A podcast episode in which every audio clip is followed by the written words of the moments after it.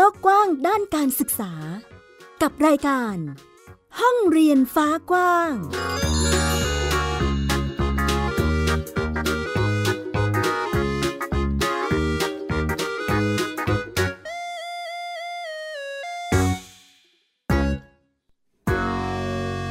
วัสดีค่ะ คุณผู้ฟังต้อนรับคุณผู้ฟังทุกท่านเข้าสู่รายการห้องเรียนฟ้ากว้าง กับดิฉันอัยดาสนศรีที่เว็บไซต์ www.thaipbspodcast.com นั่นเองค่ะ วันนี้ดิฉันนำเอาเรื่องราวข่าวสารด้านการศึกษามาเล่าและพูดคุยให้คุณผู้ฟังได้ติดตามรับฟังกันเช่นเคย วันนี้มีหลายประเด็นเลยทีเดียวค่ะ ไม่ว่าจะเป็นห้องเรียนสู้ฝุ่น ที่ก่อนหน้านี้เคยเล่าให้คุณผู้ฟังได้ฟังกันแล้วนะคะ ว่าพื้นที่ภาคเหนือเนี่ยเขามีการเตรียมความพร้อม รับมือกับสถานการณ์ฝุ่นควันที่เกิดขึ้นทุกๆปี จนตอนนี้พัฒนามาเป็นหลักสูตรการเรียนรู้ในโรงเรียนแล้ว แล้วก็จะมีการพัฒนาต่อยอดต่อไป เพื่อเป็นองค์ความรู้แล้วก็วิธีการรับมือ และส่งต่อสู่ชุมชนด้วยนะคะ วันนี้จะมาติดตามการขยายผลกันค่ะว่าเป็นอย่างไรกันบ้าง นอกจากนี้นะคะยังมีประเด็นเรื่องของสถานการณ์บ้านเมือง ที่ตอนนี้น้องๆนนักเรียนนักศึกษาเองก็เข้าไปมีบทบาทในการเรียกร้องในประเด็นต่างๆ ทั้งในรั้วโรงเรียน แล้วก็การแสดงออกในสถานการณ์บ้านเมืองอย่างประเด็นทางการเมืองนั่นเองนะคะ เราจะมาติดตามกันข่าวว่า พอมีเหตุการณ์แบบนี้เกิดขึ้น อย่างเช่นการออกไปประท้วงการออกไปไปชุมนุม เกิดปรากฏการณ์อะไรขึ้นกับพวกเขากันบ้าง ติดตามกันค่ะ ไทย PBS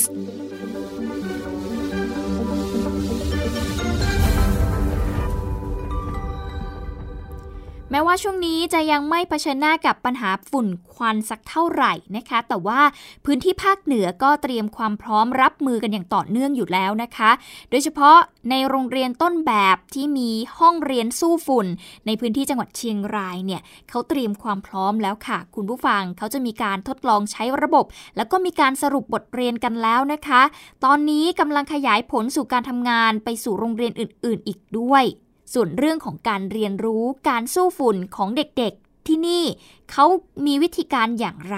ลองไปฟังกันค่ะ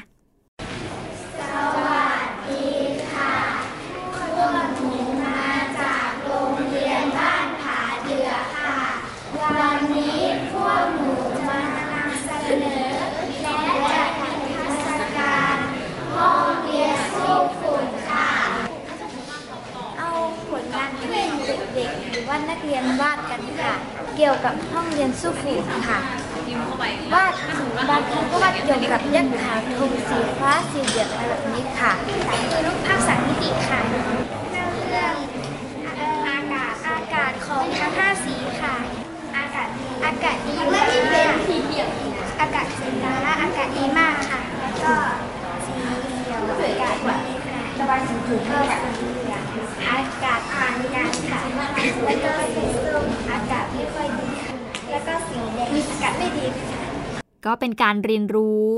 โรงเรียนสู้ฝุ่นนะคะ ของน้องๆนนักเรียนโรงเรียนบ้านผาดือที่อำเภอแม่ฟ้าหลวงจังหวัดเชียงรายนั่นเองค่ะ น้องๆเล่าให้ฟังว่าธงทั้ง 5 สีเนี่ยจะแทนคุณภาพอากาศที่วัดได้ในพื้นที่ชุมชนของพวกเขา จะมีการประกาศให้ทราบทุกวันเลยค่ะ เป็นหนึ่งในความรู้ที่จะส่งต่อให้กับโรงเรียนสู้ฝุ่นใน 3 จังหวัดภาคเหนือ ทั้งพื้นที่จังหวัดเชียงราย แพร่แล้วก็ที่แม่ฮ่องสอน รวม 30 โรงเรียนด้วยกัน ซึ่งเรื่องราวนี้นะคะ ถูกปักหมุดผ่านแอปพลิเคชันซีไซส์แล้วก็นำมาเล่าให้ฟังนะคะ โดยร้อยตรีมงคลกันตีฟค่ะ ผู้อำนวยการโรงเรียนบ้านสันปักหมุดมาจากโรงแรมเฮอริเทจอำเภอเมืองเชียงรายนะคะ หลังจากที่มีการไปร่วมประชุมเชิงปฏิบัติการห้องเรียนสู้ฝุ่น สร้างโรงเรียนต้นแบบรับมือฝุ่นควันในพื้นที่วิกฤต เมื่อปลายสัปดาห์ที่ผ่านมา ซึ่งโรงเรียนบ้านสันก็จะเป็นอีกหนึ่งโรงเรียนที่จะนำเอาความรู้เรื่องฝุ่นควัน PM 2.5 เนี่ยไปใช้ต่อนั่นเองจังหวัดเชียงรายเนี่ยเขาก็มีการทำงานเพื่อพัฒนาต้นแบบโรงเรียนสู้ฝุ่นมาตั้งแต่ปีที่แล้วแล้วนะคะ ใน 2 โรงเรียนด้วยกันก็คือโรงเรียนเจดีพิทยาในเขตเมือง แล้วก็โรงเรียนบ้านผาดือ เขตพื้นที่สูง ร่วมกับ ภาคส่วนต่างๆ ทั้งสมาคมยักษ์ขาวที่ทำเรื่องเครื่องวัดอากาศ โครงการประเทศไทยไร้หมอกควันที่ทำเรื่องการจัดการเชื้อเพลิง จองวันเผา หรือเชื่อมโยงกับระบบสารสนเทศทางภูมิศาสตร์ การดูจุดความร้อนที่ทางจิสตาคอยสนับสนุน และก็เชื่อมโยงข้อมูล เรื่องของการดับไฟที่ถูกต้องจากชุดปฏิบัติการพิเศษเหยี่ยวไฟกลมป่าไม้ ไปจนถึงแพทย์และเจ้าหน้าที่ด้านสาธารณสุข เพื่อที่จะถ่ายทอดองค์ความรู้แบบครบวงจรเกี่ยวกับเรื่องฝุ่นควัน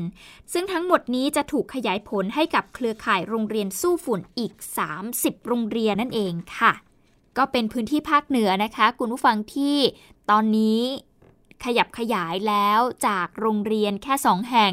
จะขยับขยายไปอีก 3 จังหวัด โดยมี 30 โรงเรียนที่จะได้รับองค์ความรู้เหล่านี้เพื่อไปปฏิบัติตนเอง แล้วก็ขยายไปสู่ชุมชนของตัวเองด้วย นอกจากหมุดนี้ที่มีการปักเข้ามาผ่านแอปพลิเคชันซีไซด์อีกหนึ่งหมุดที่น่าสนใจไม่แพ้กัน ที่ถูกรายงานโดยคุณครูโรงเรียนเจดีพิทยาคมหนึ่งในโรงเรียนที่จัดการเรียนรู้เรื่อง การสู้ฝุ่นเนี่ยนะคะ ซึ่งถือเป็นโรงเรียนต้นแบบ เขาก็ปักเข้ามาค่ะ เล่าให้ฟังว่า แม้ว่าโรงเรียนจะนำเรื่องฝุ่นควันมาใช้กับหลักสูตรการกลางในวิชาวิทยาศาสตร์ และวิชาคณิตศาสตร์ ในการเก็บสถิติค่าอากาศในแต่ละวันที่วัดได้จากเครื่องยักษ์ขาวหรือว่า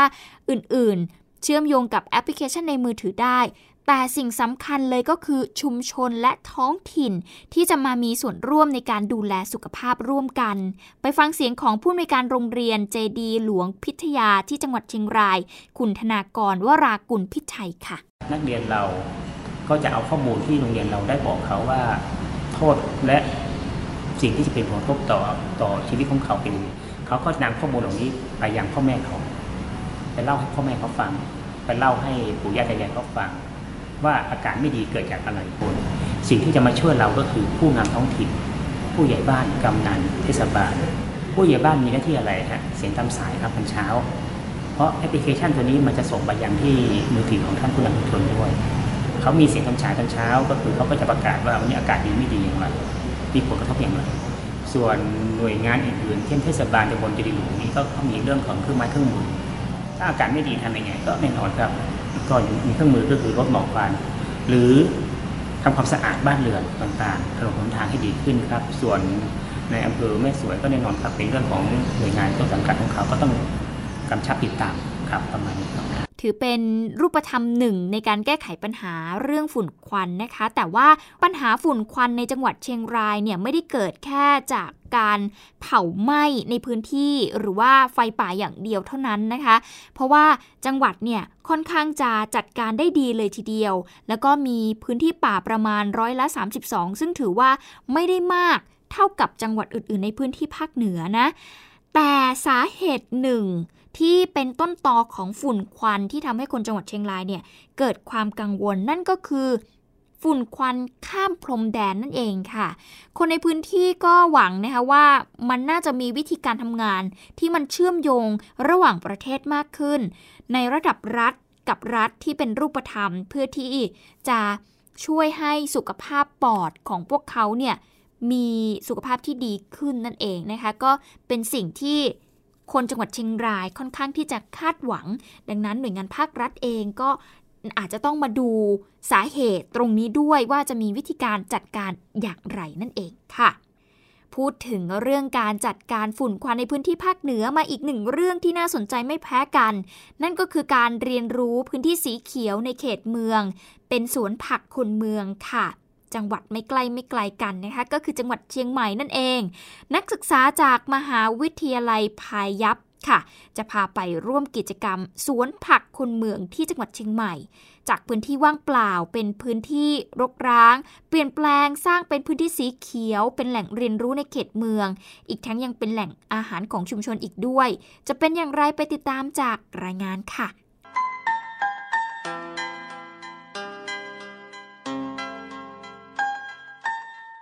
เมื่อพวกเรานักศึกษานิเทศศาสตร์ มหาวิทยาลัยพายัพได้มีโอกาสร่วมกิจกรรมที่สวนผักคนเมือง จังหวัดเชียงใหม่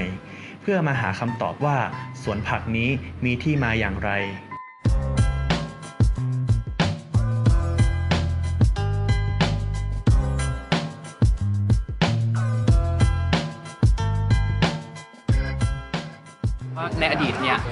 ในอดีตเนี่ยเมื่อ6เดือนที่ผ่านมาเนี่ยเป็นกองขยะในเมืองมาอยู่รายรอบที่แบบชุมชนที่มาใช้เนี่ยตอนแรกก็อยากจะพัฒนาให้เป็นสวนผักบนเมืองที่ตอบโจทย์ความต้องการคนในเมืองก็ช่วยกันกับภาคีในหลายส่วนกับคนตัวเล็กตัวน้อยคนในเชียงใหม่เปลี่ยนพื้นที่เนี่ยให้กลายเป็นพื้นที่สวนผักอย่างที่เห็นจากที่ทิ้งเศษขยะ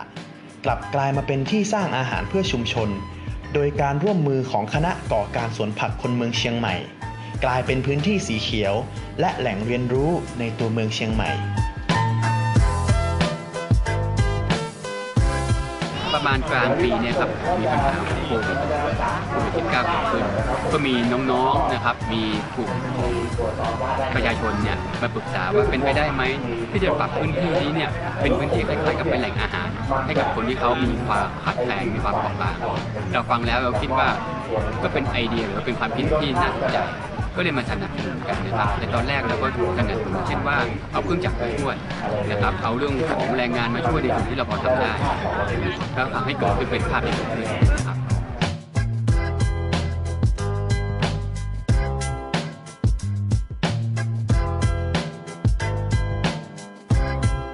จากแนวคิดของภาคประชาชน ภาครัฐได้เข้ามาสนับสนุน ให้สวนผักคนเมือง เป็นพื้นที่สาธารณะ ให้ทุกคนได้ใช้ประโยชน์ร่วมกันครับโครงการนี้เกิดด้วยต้องใช้คำว่ามือที่มองไม่เห็นช่วยมากมายก็เป็นหน้าที่เทศบาลที่ต้องเข้ามาจับตรงนี้ มาดูแลว่าทำยังไงให้โครงการนี้มันยั่งยืน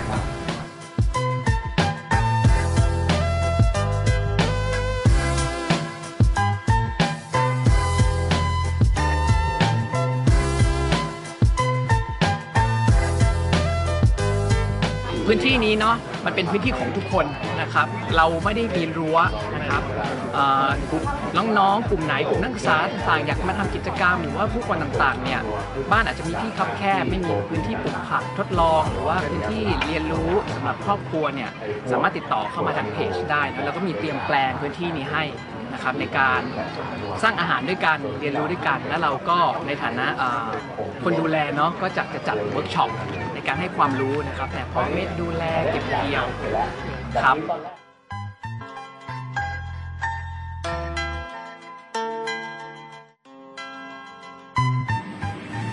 นักข่าวพลเมือง นักศึกษานิเทศศาสตร์ มหาวิทยาลัยพายัพ รายงานจากสวนผักคนเมือง จังหวัดเชียงใหม่ครับ เป็นอีกหนึ่งการเรียนรู้เรื่องของสิ่งแวดล้อมนะคะ ที่ปลูกฝังให้เด็กๆ นักเรียน เขาได้เรียนรู้กันค่ะว่าจุด เริ่มต้นหรือสาเหตุของการเกิดมลพิษทางอากาศเนี่ยมันมาจากไหนอย่างไรและพวกเขาต้องรับมือกันอย่างไรนั่นเองนะคะ อีกหนึ่งประเด็นที่ถูกสื่อสารและกลายเป็นจุดร่วมของการตัดสินใจเข้าร่วมชุมนุมของกลุ่มนักเรียน นั่นก็คืออำนาจกดทับในโรงเรียนนะคะ ทั้งด้วยกฎระเบียบที่พวกเขามองว่าล้าหลัง รวมไปถึงสิทธิเสรีภาพในห้องเรียนที่มันหายไป นั่นทำให้ทุกๆสายตาพุ่งเป้าไปที่โรงเรียน โดยเฉพาะการทำหน้าที่ของครูในยุคสมัยนี้นั่นเอง และนี่ก็คือสาเหตุที่ทำให้นักการศึกษาเชื่อว่า ถึงเวลาแล้วค่ะที่ต้องปฏิรูปกระบวนการผลิตครูอย่างจริงจัง เพื่อให้ครูที่ตอบโจทย์การเรียนรู้ที่มันเปลี่ยนแปลงอย่างรวดเร็ว ที่สำคัญเลยคือ จากนี้เนี่ยครูจะต้องเข้าใจและรับฟังเด็กนักเรียนมากขึ้น ปฏิรูปผลผลิตครูดึงสังคมเข้าสู่ห้องเรียนในฐานะของรักษาราชการแทน เลขาธิการคณะกรรมการข้าราชการครูและบุคลากรทางการศึกษา หรือว่ากคสรองศาสตราจารย์ประวิทย์เอราวันนะคะ ก็ยอมรับค่ะคุณผู้ฟังว่า สถาบันฝึกหัดครูเนี่ยต้องเร่งปรับตัวขนาดใหญ่เลย ทั้งในแง่หลักสูตร การฝึกวิชาชีพที่ต้องเน้นการฝึกปฏิบัติ แก้ไขปัญหาสถานการณ์จริง โดยเฉพาะความเปลี่ยนแปลงในสังคมเพื่อให้รู้วิธีการเข้าถึงเด็ก จนนำไปสู่การจัดการกับภาวะซับซ้อนทางพฤติกรรมของเด็กนักเรียนในยุคใหม่ สำหรับการผลิตครูในอดีตเนี่ยจะเน้นไปที่กลุ่มสาระการเรียนรู้ 3 กลุ่มหลักๆ ก็คือ กลุ่มวิชาการศึกษาทั่วไป กลุ่มวิชาเอกอย่างเช่น คณิตวิทย์ และก็กลุ่มวิชาชีพครู ดังนั้นรูปแบบใหม่จะไม่เน้นรายวิชาค่ะ แต่จะเน้นให้ครูเนี่ยเข้าถึงตัวเด็ก เข้าใจพฤติกรรมเด็กรู้วิธีการที่จะวิเคราะห์ปัญหานำไปสู่การหาวิธีปรับเปลี่ยนพฤติกรรม และไม่ใช่แค่ เตรียมพร้อมให้เด็กเนี่ยออกไปสู่สังคมเท่านั้นนะคะ แต่ครูยุคใหม่เนี่ยจำเป็นจะต้องทำให้เรื่องราวในสังคมเนี่ยเข้ามาอยู่ในห้องเรียนให้ได้ เพื่อที่เด็กๆ จะได้เรียนรู้บริบททางสังคมไปด้วย ไปฟังเสียงของรองศาสตราจารย์ประวิทย์เอราวัน รักษาราชการแทนเลขาธิการกคสค่ะ คุณครูคงจะต้องเริ่มต้นการจัดการเรียนการสอนให้มันเป็น problem based learning มากขึ้น คือคือเออ ไม่ใช่การเรียนการสอนที่เอาวิชาเป็นตัวตั้งละแต่ต้องฝึกเอาโจทย์ชีวิตจริงของเด็กที่เผชิญเนี่ยเข้ามากลับมาสู่ในห้องเรียน เพราะฉะนั้นต้องเรียนรู้จากปัญหา หรือเรียนรู้จากประเด็นที่มันเกิดขึ้นตอนนี้นะครับ เพราะฉะนั้นไม่ใช่ไม่ใช่แค่ว่าอยยังไงก็ตามฉันก็ยังต้องมานั่งสอนเป็นวิชาวิชาเธอต้องมานักเรียนต้องมานั่งฟังครู ตั้งใจเรียนห้ามแบบถกเถียงวิพากษ์วิจารณ์ ซึ่งซึ่งวิธีคิดแบบนี้เนี่ยมันจะทำให้เด็กอึดอัด แล้วก็มีความรู้สึกว่า คุณครูไม่เปิดกว้างพอที่จะที่จะรับฟังหรือว่าที่จะที่จะเรียนรู้ไปพร้อม ๆ กับเขา พฤติกรรมเด็กมันเปลี่ยนแปลงไปอย่างไร คงไม่ใช่เรียนแค่จิตวิทยาเด็กจิตวิทยาวัยรุ่นอย่างเดียวละแต่มันต้องเรียนไปถึงวิธีการที่จะจัดการกับปัญหาเชิงพฤติกรรมของเด็ก วิธีการที่จะวิเคราะห์ปัญหา แล้วก็วิธีการที่จะเรียกว่าเข้าใจเด็กมากขึ้น ตอนนี้นี่ไม่ใช่แค่ว่าเด็กเตรียมเด็กออกสู่สังคมนะฮะสังคมมันเข้ามาอยู่ในในโรงเรียนในห้องเรียน เพราะนั้นเราจะเห็นปรากฏการณ์ว่าครูตามตามเด็กไม่ทันตอนนี้นะครับ ตามวิธีคิดของเด็กไม่ทัน เพราะว่าเราเราผลิตครูหรือเราฝึกหัดครูมาอีกระบบหนึ่งแต่ที่โลกมันเปลี่ยนไปเร็วมากนะครับ อาจารย์ประวิทย์ยังย้ำด้วยนะคะว่า ครูเก่าหรือครูใหม่ไม่ได้ขึ้นอยู่ที่อายุแต่อยู่ที่แนวคิด แล้วก็การปรับตัวเรียนรู้ไม่เอาวิชาเป็นตัวตั้ง แต่ว่าเอาโจทย์ชีวิตเด็กเนี่ยเป็นตัวตั้ง ซึ่งหลายสถาบันผลิตครูเริ่มฝึกสมรรถนะครูมากขึ้น โดยเน้น 3-4 เรื่องหลักๆ ก็คือ soft skill ของครู ทักษะการสื่อสาร การถ่ายทอดวิธีการทำให้เด็กเข้าใจ ความรู้เชิงบูรณาการ แล้วก็กระบวนการจัดการเรียนการสอนที่ต้องนำไปสู่การปฏิบัติ ให้นักเรียนเนี่ยสามารถที่จะออกแบบการเรียนรู้ แล้วก็ค้นพบตัวเองให้ได้มากที่สุดนะคะ เพื่อทำให้พวกเขาเนี่ยมีส่วนร่วมในกระบวนการในห้องเรียน ซึ่งเป็นจุดเริ่มต้นเลย เพื่อที่จะแก้ไขปัญหาเรื่องของสิทธิเสรีภาพในโรงเรียน ตามที่นักเรียนเขาพยายามที่จะส่งเสียงสะท้อนออกมาอยู่ในเวลานี้นั่นเอง ก็ถือเป็นอีกหนึ่งเสียงที่สะท้อนออกมาให้เห็นนะคะว่าการปฏิรูปครูเนี่ยสำคัญอย่างไร ผลผลิตที่ออกมาจะต้องนำไปสู่ การที่สอนเด็กๆเนี่ยให้มันทันยุคทันสมัยแล้วก็ที่สำคัญเลยนะคะ ต้องรับฟังพวกเขาเข้าใจพวกเขา และนำเอาบริบททางสังคมเข้าไปอยู่ในห้องเรียนให้ได้ นอกเหนือจากตำราเรียนที่เรียนอยู่นั่นเองนะคะ เป็นอีกหนึ่งความพยายามค่ะ คุณผู้ฟัง แต่ถ้าพูดถึงสถานการณ์ตอนนี้นะคะ เชื่อว่าหลายๆ ครอบครัวน่าจะหนักใจกันอยู่ เพราะว่าการออกมาชุมนุมประท้วงในครั้งนี้ ส่วนใหญ่ก็มีเด็กนักเรียนนักศึกษาอยู่เยอะเหมือนกันค่ะ จนตอนนี้เนี่ยหลายๆ ครอบครัวเองน่าจะมีปัญหานะครับ ในความเห็นต่าง หรืออาจจะเกิดจากความเป็นห่วงเป็นใยของผู้ปกครองที่เห็นเด็กๆเนี่ย ออกไปชุมนุมกัน เกิดเป็นการทะเลาะกกันในครอบครัวเกิดขึ้น ตอนนี้อาจจะยังไม่ได้มีการสำรวจตัวเลขที่มันชัดเจนนะคะว่ามีเด็กหรือว่ามีคนทั่วไปได้รับผลกระทบจากการชุมนุมมากเท่าไหร่ แต่เบื้องต้น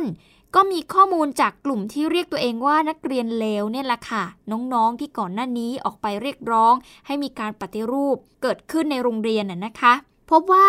ส่วนใหญ่เนี่ยเนาะเป็นเด็กเยาวชนอยู่ในระดับมัธยมศึกษา ตอนนี้เนี่ยเริ่มมีปัญหาครอบครัวค่ะ ทั้งเรื่องของการออกมาร่วมชุมนุม ไปจนถึงหนักสุดเลยก็คือไล่ออกจากบ้าน ล่าสุดเริ่มมีแนวคิดแล้วก็การประสานความร่วมมือกับหลายองค์กร เพื่อที่จะวางแผนการทำงานในระยะยาว เพื่อช่วยเหลือเด็กๆ และเยาวชนที่ได้รับผลกระทบจากความรุนแรงทั้งร่างกายแล้วก็จิตใจค่ะ นอกจากความเคลื่อนไหวล่าสุดที่เราเห็นกลุ่มเด็กๆ นักเรียนกลุ่มนี้ เปิดให้ความช่วยเหลือกับนักเรียนที่ได้ผลกระทบ ผ่านการบริจาคเงิน ก็ยังมีองค์กรอาสาที่ผุดขึ้นมาช่วยเหลืออีกเยอะเลยทีเดียว แต่ปัญหาก็คือยังกระจัดกระจายอยู่ค่ะ ผู้อำนวยการกลุ่ม Thai Consent นะคะก็เปิดเผยข้อมูลกับทางทีมข่าวของไทย PBS ว่า จะเชื่อมโยงแพลตฟอร์ม อาสาสมัครที่มีอยู่แล้ว เพื่อช่วยเหลือด้านสภาพจิตใจ ไปจนถึงเรื่องของที่พักพิงชั่วคราว ขณะที่ในระยะยาวเนี่ยมีการเตรียมวางระบบสร้างกลไกการคุ้มครองเด็กและเยาวชน ตามศูนย์ต่างๆนะคะ แล้วก็มีตามโรงพยาบาล มีตามสถาบันการศึกษา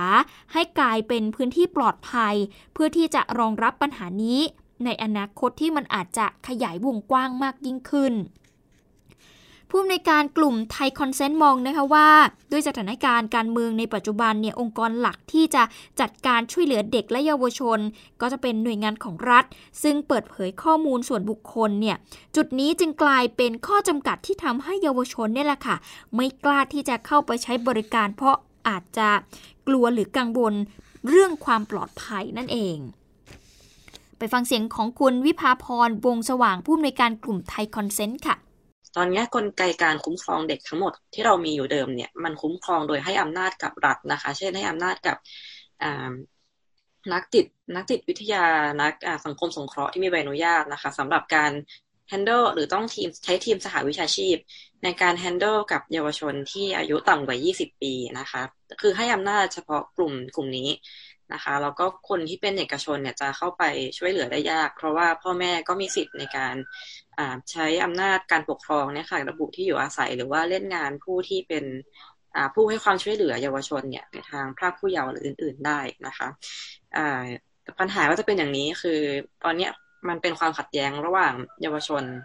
คะกับรัฐ แต่กลไกความช่วยเหลือเยาวชนทั้งหมดเนี่ยอยู่ในมือรัฐทีเนี้ยเยาวชนน่ะเขาก็รู้สึกว่ากลไกเนี่ยใช้ไม่ได้ ไม่สามารถช่วยเหลือเขาได้ หรือไม่สามารถไว้วางใจได้ค่ะ ทีนี้ข้อเสนอสำคัญที่สุดคือมันต้องมีพื้นที่ปลอดภัยนะคะ ที่รับรองได้ว่าจะไม่ถูกแทรกแซงโดยอำนาจรัฐจะไม่ถูกคุกคามโดยอำนาจรัฐนะคะ ในการปกป้องคุ้มครองเยาวชนที่ที่มาใช้บริการพื้นที่ตรงนี้ค่ะ พอพูดถึงพื้นที่ปลอดภัยนะคะ ก็มีอีกหนึ่งพื้นที่ค่ะ นั่นก็คือสถาบันการศึกษานั่นเอง วันนี้จะพาไปติดตามความพยายามจากคณาจารย์ของจุฬาลงกรณ์มหาวิทยาลัย ที่พวกเขาร่วมกันสร้างพื้นที่ปลอดภัยขึ้นมา ท่ามกลางสถานการณ์ที่มีความขัดแย้งรุนแรงคณะรัฐศาสตร์เป็น safe zone นะครับ เจอกันเป็นกลุ่มนะครับต่อกลุ่มกันไปนะครับ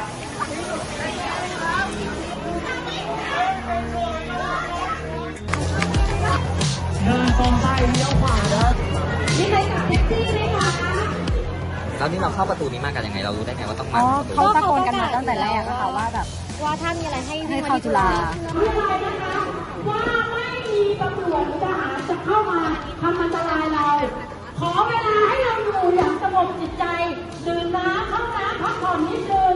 พอข้างนอกเคลียร์แล้ว เดี๋ยวเราพยายามจะกลับบ้าน หรือใครจะนอนเราเปิดแอร์ให้นอนทั้งสองตึกนะคะ ผู้บริหารมหาวิทยาลัยยืนยันแล้วว่าจะไม่ให้ตำรวจ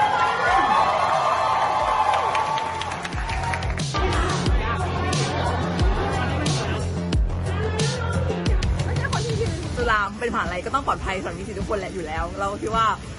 มันก็ควรจะเป็นโอกาสที่แบบว่ามหาลัยจะไม่ควรจะเป็นแบบปิดประตูกั้นไม่ให้ใครเข้าหรือไม่ให้แบบใครเข้าเพราะทุกคนก็แบบมีสิทธิ์ที่จะแบบว่าเอาเสียงอะไรอย่างนี้เออทุกคนก็แบบสามารถที่จะมาใช้พื้นที่นี้เพื่อจะแบบหลบภัยจากข้างนอกได้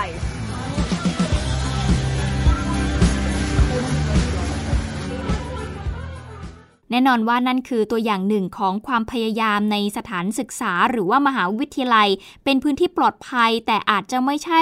ทำหน้าที่เป็นที่หลบภัยเท่านั้นนะคะ มีหลายเสียงเรียกร้องให้มหาวิทยาลัยเป็นพื้นที่ปลอดภัย ทั้งในเชิงของพื้นที่แห่งสิทธิเสรีภาพ การแสดงความคิดเห็น โดยปราศจากการคุกคามด้วย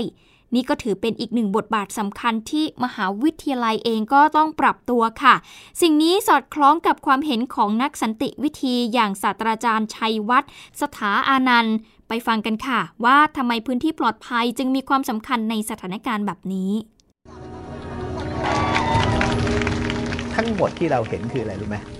ทั้งหมดที่เราเห็นเนี่ยคือการร่ำร้องหา พื้นที่ที่ปลอดภัยในการแสดงความคิดเห็น ที่เขาเชื่อว่าเป็นเสรีภาพของเขา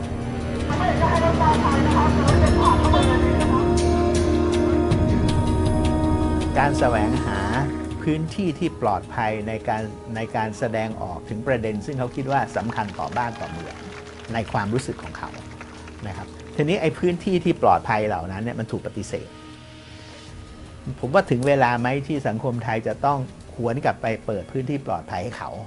ผมกำลังคิดถึงมหาวิทยาลัยทุกแห่งในประเทศนี้ คือถ้ารัฐบาลเปิดโอกาสนะแล้วก็บอก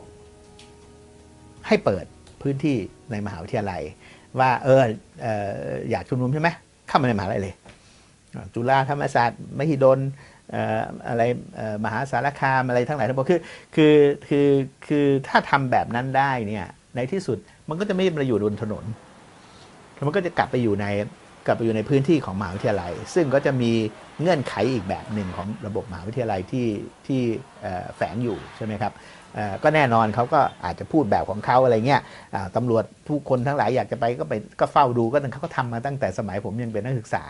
ใช่ไหมคอยจดชื่อคนคอยถ่ายรูปสมัยนู้นเนาะ แล้วก็คอยบอกว่าใครพูดอะไรยังไง แล้วก็คอยตามมาในภายหลังอันนี้ก็เป็นหน้าที่ปกติก็ทำไปเถอะ แต่ว่าให้มันไปอยู่ในที่ซึ่งปลอดภัยนึกออกไหมฝนตกก็มีชายคานะครับเข้าห้องน้ำได้มีหน่วยพยาบาล ถ้าสมมติมีใครเจ็บป่วยพยาบาลอะไรเงี้ยมันก็มีทุกอย่างอยู่ในนั้นที่ที่ที่ปลอดภัยได้ อันนี้ก็เป็นพื้นที่ที่มหาลัยควรจะเปิดให้ คือทำไมเขาต้องออกไปบนถนน ก็เพราะว่าบนพื้นที่ในมหาลัยมันบางทีถูกปิดถูกกั้นแล้วอะไรอย่างเงี้ย ก็ก็ถึงเวลาเปิดให้เขาไหมในความหมายนี้นะครับ